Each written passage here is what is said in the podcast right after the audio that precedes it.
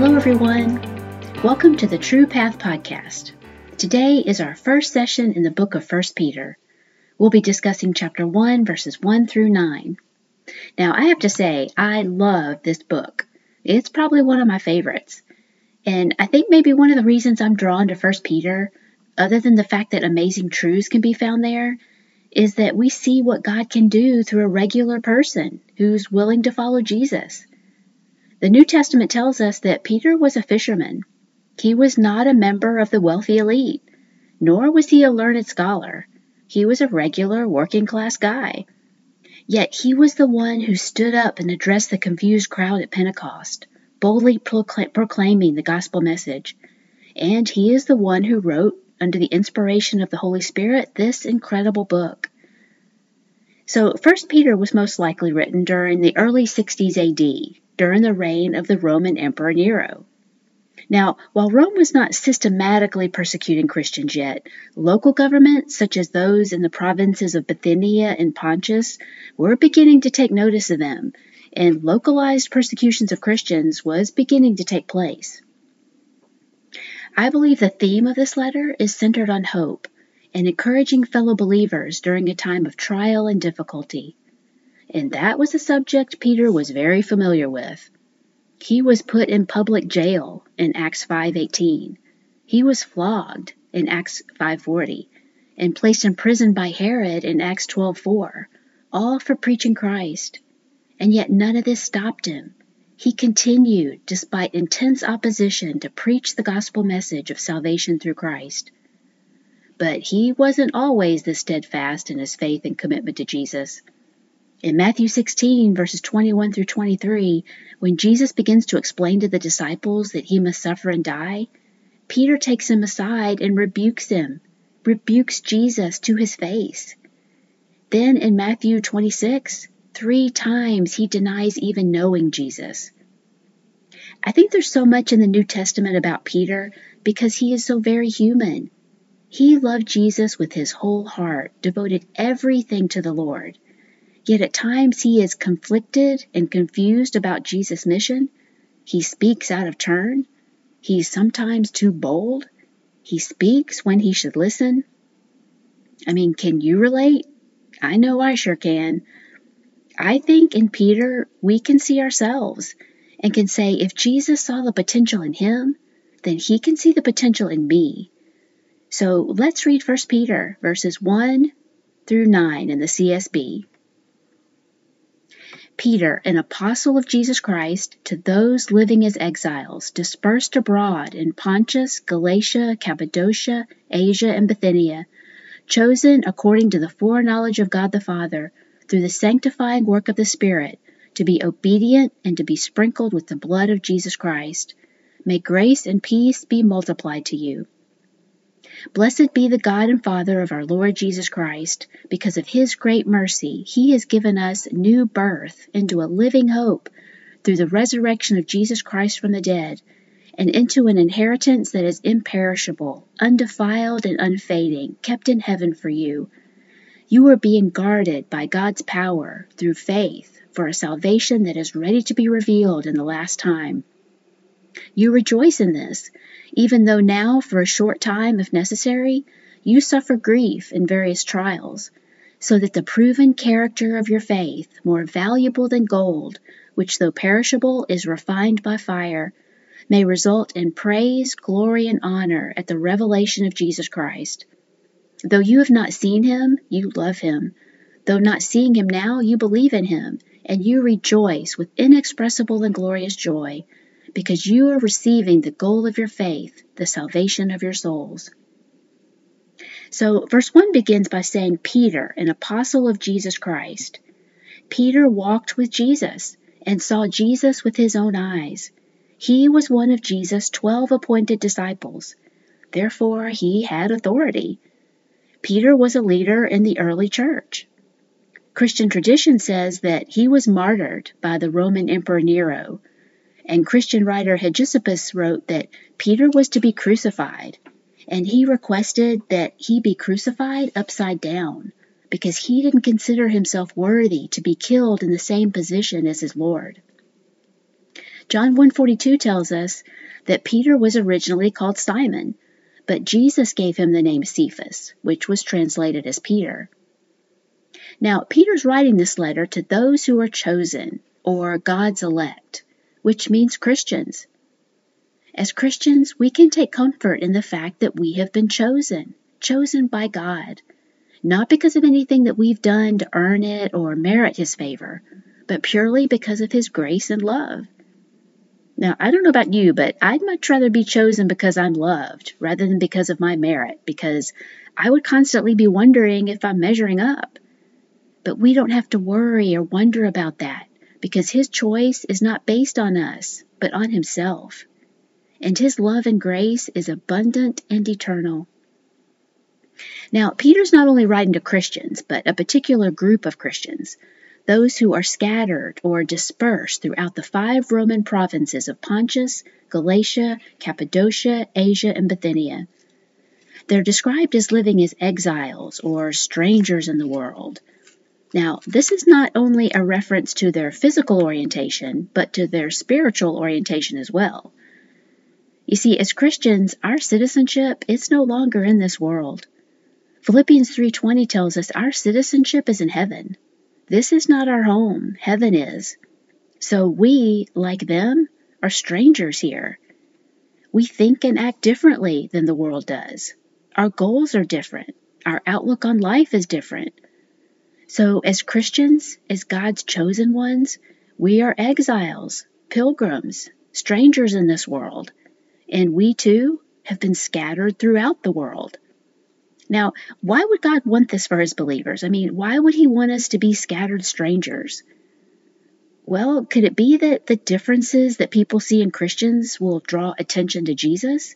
And that God wants this attention to permeate throughout the world so that everyone may know the good news of salvation through Jesus Christ?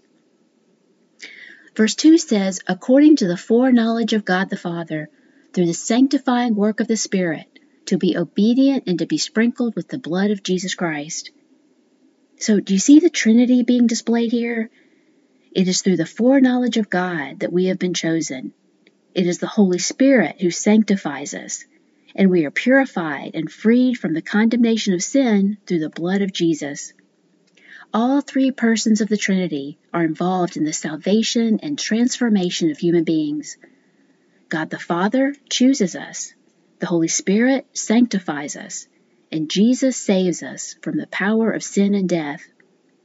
What an investment God makes into our lives. I mean, how valuable we are to Him. So it's the Holy Spirit that sanctifies us. Now, the word sanctification is a technical religious word that sounds very complicated, but really it isn't. I mean, it basically means the work that the Holy Spirit accomplishes inside the heart of a believer, the work of making a believer more like Jesus. And I believe the amount of work that the Holy Spirit accomplishes is in direct proportion to how much cooperation he receives from the believer. I mean, the Holy Spirit can be quenched, according to 1 Thessalonians 5:19, by refusing when we refuse to yield to his leading. So when we cooperate with what the Holy Spirit's trying to do in our lives, then that's when we're going to see true growth taking place. And we cooperate by living lives of faithfulness, obeying God's word, and staying in communication with Him. The Holman Bible Dictionary describes sanctification this way Humans are created in the image of God, but that image has been distorted because of sin.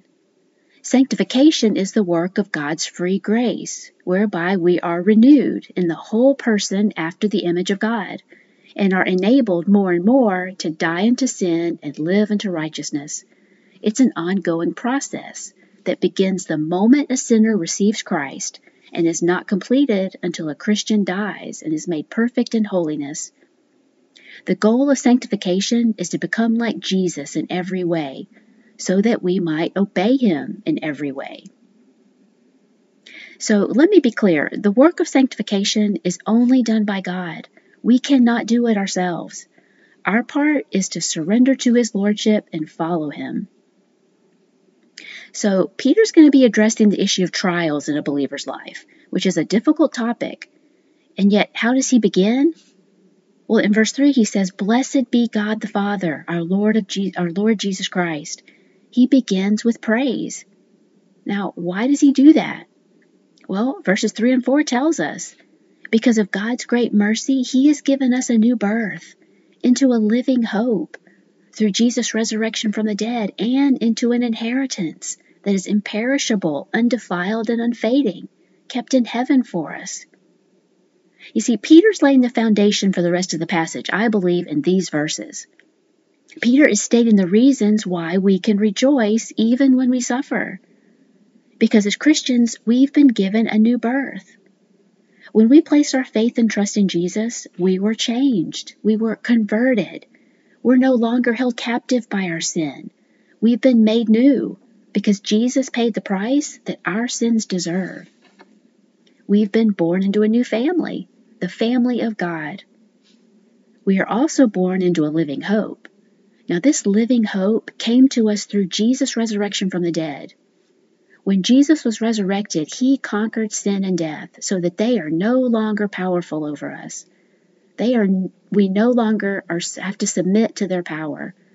We are forgiven, and when we die, we will be ushered into the presence of our Lord Jesus and will live with him forever.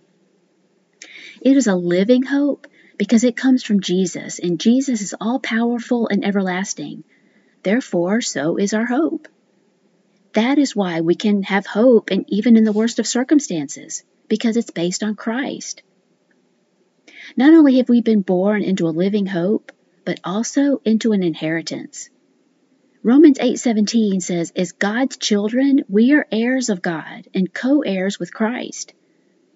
And this inheritance is permanent and indestructible. It can't perish, fade, or be defiled because God Himself keeps it safe for us in heaven. And it's an inheritance God wants us to have. I believe He looks forward to bestowing it on us because verse 5 says we're being guarded by God's power through faith for a salvation that's ready to be revealed in the last time. I believe God is eager to give us our inheritance that will be revealed when Christ comes back. Because why else would He be guarding us and protecting us? God loves us and wants to bless us, so He protects us. And how do we access His power? Through faith. God makes His power available to us through faith. And that's why we can, according to verse 6, rejoice. Knowing that we have an unending supply of hope and power that comes from our merciful, loving Father God, who has an unimaginably great inheritance waiting for us, should prompt an attitude of rejoicing. Even if for a short time we have to suffer grief in various trials, verse 6 tells us. We can rejoice no matter what our circumstances. But how do we do that? Well, I think by focusing on what we deserve and comparing it to what we've been given. I mean, as sinful humans, we deserve punishment and death. But instead of holding us accountable for it, Jesus became accountable for us, even knowing that it would cause his death. God gives us salvation through Jesus, abiding eternal hope for our future, and the power to overcome any obstacle. How can we not overrejoice over that? All that God asks of us is that we believe it, have faith in Him, and put what we know into practice. Notice he says in verse 6, even though now for a short time, if necessary, you suffer. I mean, Peter appears to be contrasting the eternal nature of our hope with the temporary nature of our suffering. It also says you suffer grief in various trials. You see, he doesn't deny or diminish the reality that trials are difficult and they're painful. They cause us grief. But it isn't a permanent reality and it doesn't have to be all encompassing. The trials we face are difficult, and they are also varied. Trials come in all shapes and sizes. They are not the same for every person. But the beautiful thing is that the hope and power that God gives us is enough to meet each and every difficulty we face. No matter how unusual or unique or big a problem is, God has exactly what we need to overcome it. So, what specifically does Peter mean when he mentions the word trials? Well, from the Greek, it means to submit another to a test to learn the true nature or character, or a test given to make one stumble. Also, it means adversity, affliction, or trouble. There were many in Peter's day who tried to tempt Christians to deny their faith through ridicule and persecution. Difficult circumstances can often cause us to stumble in our faith, to doubt God's presence and His provision.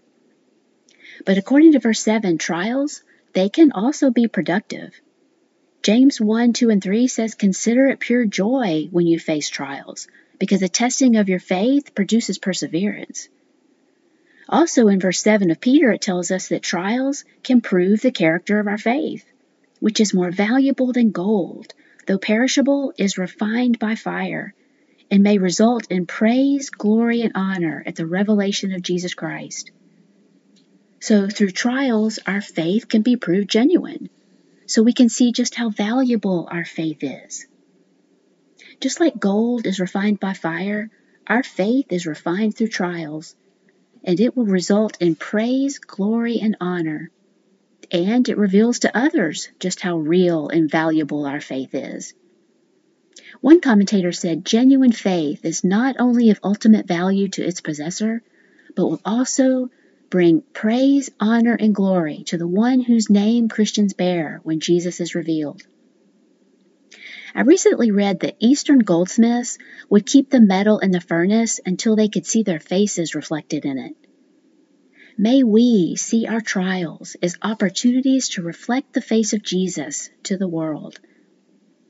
Wiersbe says Satan wants to use life's trials to bring out the worst in us, but God wants to bring out the best in us.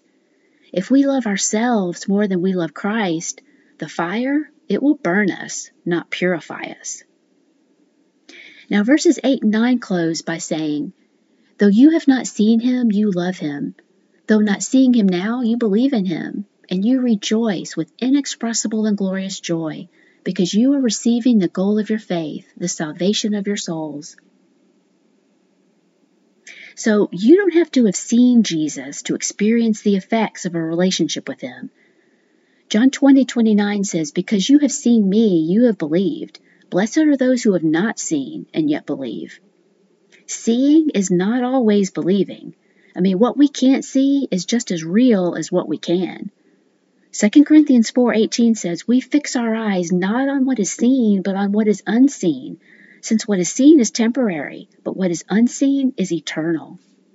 I mean, we can't see Jesus, but we can know that he exists because we experience a relationship with him. And the joy of our salvation can be just as powerful, impactful, and life altering as it was for those who physically walked and talked with Jesus. Now, verse 9 says that we are receiving the goal of our faith, which is our salvation. The phrase are receiving indicates continuous action. And I believe Peter's making an important theological point here. And that is the fact that Jesus continues to save us even after we've been born again. Now, let me explain what I mean by that. When we place our faith and trust in Jesus to become our Savior and surrender to His Lordship, we became born again. We are no longer condemned for our sins, and we will live in heaven eternally with Jesus. That is a one and done action, once and for all. But that is not the end of Jesus' involvement in our lives, it's just the beginning. Jesus continues his work of salvation in the life of a believer by renewing our minds through his word. He gives us power every day to reject sin and refuse temptation. He transforms us into people who are compassionate, patient, helpful, and forgiving. Jesus saves us from becoming the kind of hypocritical people that Satan is trying so hard to tempt us into becoming. But we must also remember Jesus doesn't force this transformation on us. It is a process, and it requires our involvement. In order for Jesus to change us into the people he wants us to be, we must learn and obey his words and follow him with our whole heart. My commentary says For those who love and believe Jesus, salvation is past, he has given us new birth. Present, we are being guarded by God's power through faith. In future, we have an inheritance kept for us in heaven. So, as Christians, our past, present, and future are all completely covered. So, our challenge question for the week is Are you worried about something from your past? Are you worried about something in your present? Do you worry about your future? If so, let's take some time to read through verses 1 through 9 of 1 Peter again and meditate on all that we have been given and pray that God will give us a full awareness of the living hope that's made available to us through Jesus. Thank you so much for joining me today. God bless you.